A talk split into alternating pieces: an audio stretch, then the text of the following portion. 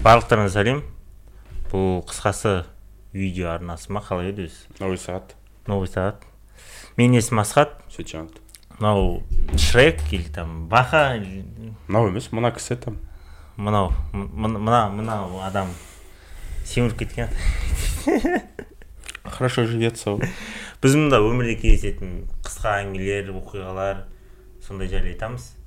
Соны көріп отқан кезде астында подпискаге тұрып комментарийге бірдеңе жазып бахан жаңа сағат туралы бірдеңе жазсаң болады если қаласаң сағат пойди китайский өтірік ну иә свет жанады екен сол туралы жазсаң болады колокольчикті басып анау мынау мынау деген бәрін болады. И хватит подкалывать мой смех. Нормально нормально күлкісі. Бірақ жаза беріңдер астына хотя сол туралы все давай кеттік бастайық кішкентай кезімде садиктегі фотоларымды қарап отырсам жаңа жылдық фотоны қарасам дейді как будто қойдың киімін киіп алғандай фотом бар екен дейді. Мамадан сұраймын бұл қойдың киімі ма десе мама? Жоқ бұл гүлдің киімі деп мені алдап қояды дейді. Еще қасымдағы достарым принцесса фе феяның киімдерін киіп алған мен мал болып тұрмын қасында примерно қай ертегі екенін түсінікті болды дейсің ғой. Қандай етек қандай етек ойланып көрсей білмейсің бе не болды бар туралы ертегіні ойланып көр қаншама е да- тоқта если түсінсеңіздер жазыңыздар комментарийға қай ертегі екенін тапқан адамға бес жүз теңге единица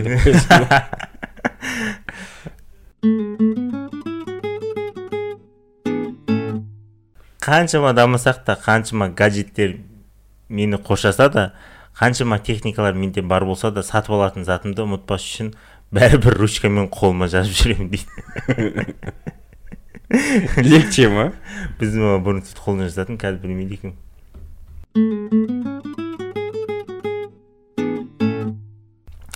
Жас отбасымыз дейді әйеліммен бірге тұру деген ол дейді. Әйелің саған тез тез киін бол тез тез шығамыз деп айтады да сен тез тез киініп кіреберісте аяқ киімін киіп әйеліңді күтіп тұрасың. Әйелің душтан шығып душтан асықпай шығып полотенцемен басын сүртіп келе жатады дейді. Жоқ солар ше осы әйелдер осыдан реально кайфовать етеді ше тиси тиси деп болып па а? Тиси тиси типа олар күтіп тұрғаннан ше жақта біреу ше тез босай деп ше. Өйткені қай кезде байқасаң да ше андай именно жоқ именно сол нәрсеге олар ренжімейді ше. Неге? А? Күткенге ма? Жоқ сен күтіп тұрасың ағалайсың ғой. Дағы тез болмайсың бірдеңе шірдеңе алдын ала айтылды ғой саған деген сияқты.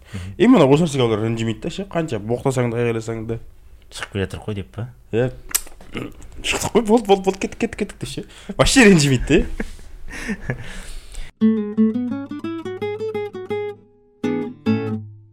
бес жыл бірге болып енді точно осы адамға тұрмысқа шығамын ау деп жүргенде бес жылдан кейін тастап кетсе бола ма дейді обломбека дейсің ғой военный билетті сатып алғанын білем дейді. Жынданғанымнан керек жерлерге хабарласып айттым да дейді. Енді бір екі күннен кейін армияға кетіп қалса екен деп жүрмін дейді. Женская меч страшнее дейсің ғой. Военный билет сатып алуға бола ма не? Е? А? Е? Оны білмеппін. Военный билет сатып алуға болады. Тормозға қанша келсің тұрады қанша тұрады екен енді сол бір айтып ақ мына жерде. Еще бір екі нөмірін беріп жіберейік та. Бәрі біледі екен ғой мен ақ білмейді екенмін қолымызға ракет қалмасын мына жерден кез.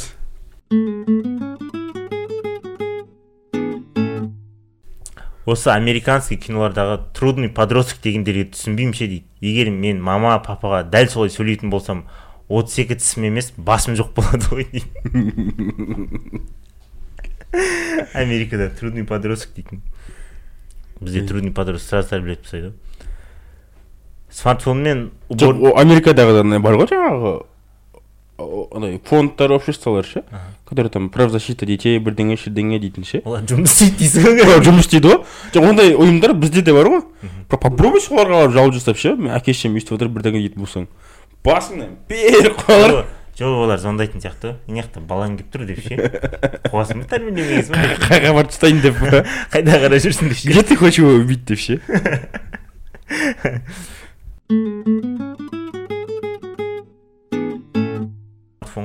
смартфонмен уборныйға кірдім дейді. Олсыз уборныйға кіру невозможно ғой дейді. И отырмыз и скриншот жасаймын дейді да. Бір екі қыздардың фотосын дейді да. Кейін шыққаннан кейін мамам сұрайды дейді неге общуіңді фотоға түсіріп жүрсің? деп.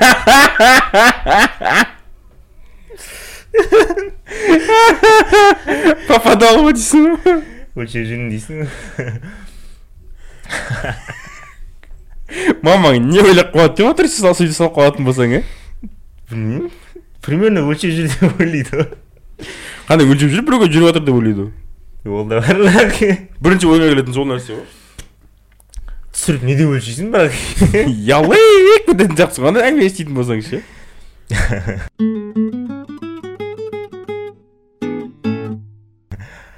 апамның бөлмесіне обой жапсырып жатыр апам бізге қарап айтады ешкімге айтпаңдар қонақтар достарым келгенде обойымды көріп таң қалып қалсын дейді.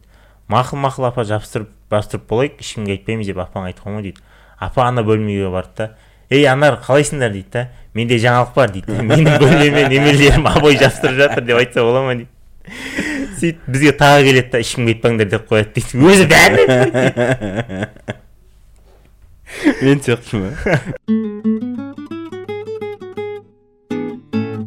ә, туған қалам кішкентай қалашық дейді. Төрт бес жыл болмадым қалада дейді. Ал кішкентай қалада өздеріңіз білетіндей барлық адам бір бірін таниды дейді. Папам мені вокзалдан алып кетуге келген ғой дейді.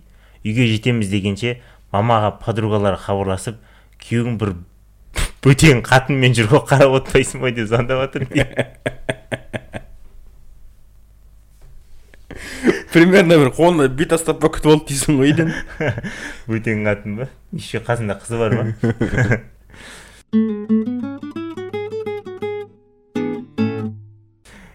Кішкентай кезінде папа керемет ертегілер айтатын дейді. Дракондар эльфтер корольдар туралы дейді.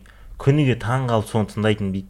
Қалай ойлап қалай ертегіні ойлап табады осы кісі деп. Кейін өскеннен кейін түсіндік қой дейді да. Хоббит властелин колесоның киносын айтып отыр екен ғой деп. Е примерно бір үш төрт жасқа дейін балаңды алдайсың ғой сөйтіп бес алты жасқа дейін ше. И властелин колеса бүйтіп сызың ғой айтып беру по идее қиын нәрсе ғой. Нетсең басын айтып берсең бала «Ә, болады ғой екі сөйлемнен кейін ба бір кейін ну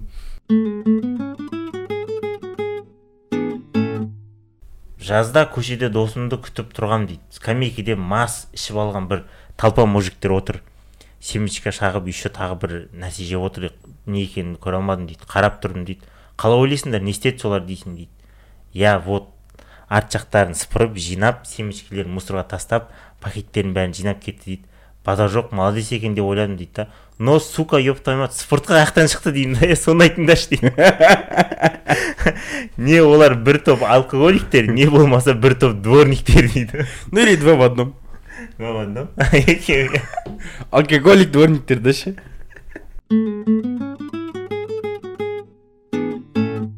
все бітті. Осы жерге дейін көрдің енді мә мужик молодецсің красавчиксің комплимент айтшы сол сол адамға комплимент айтшы. Охуенно дейсің ғой Ах, нормальный комплимент айтса адам құсап керемет адамсың ғой тағы таңғажайып тағы адам мақтай алмаймын мен кетші бар. Дебил дейтін сөздер айтып үйреніп қалғанмын ғой болыпты дебилсің десең до конца көрсең дебилсің дебил емессің деп вот сондай черт емессің деп. Ше е молодец осы осы жерге дейін көрдің молодец. И ақыры көріпсің. Тик ток пен инстаграмға жазылып кете сал.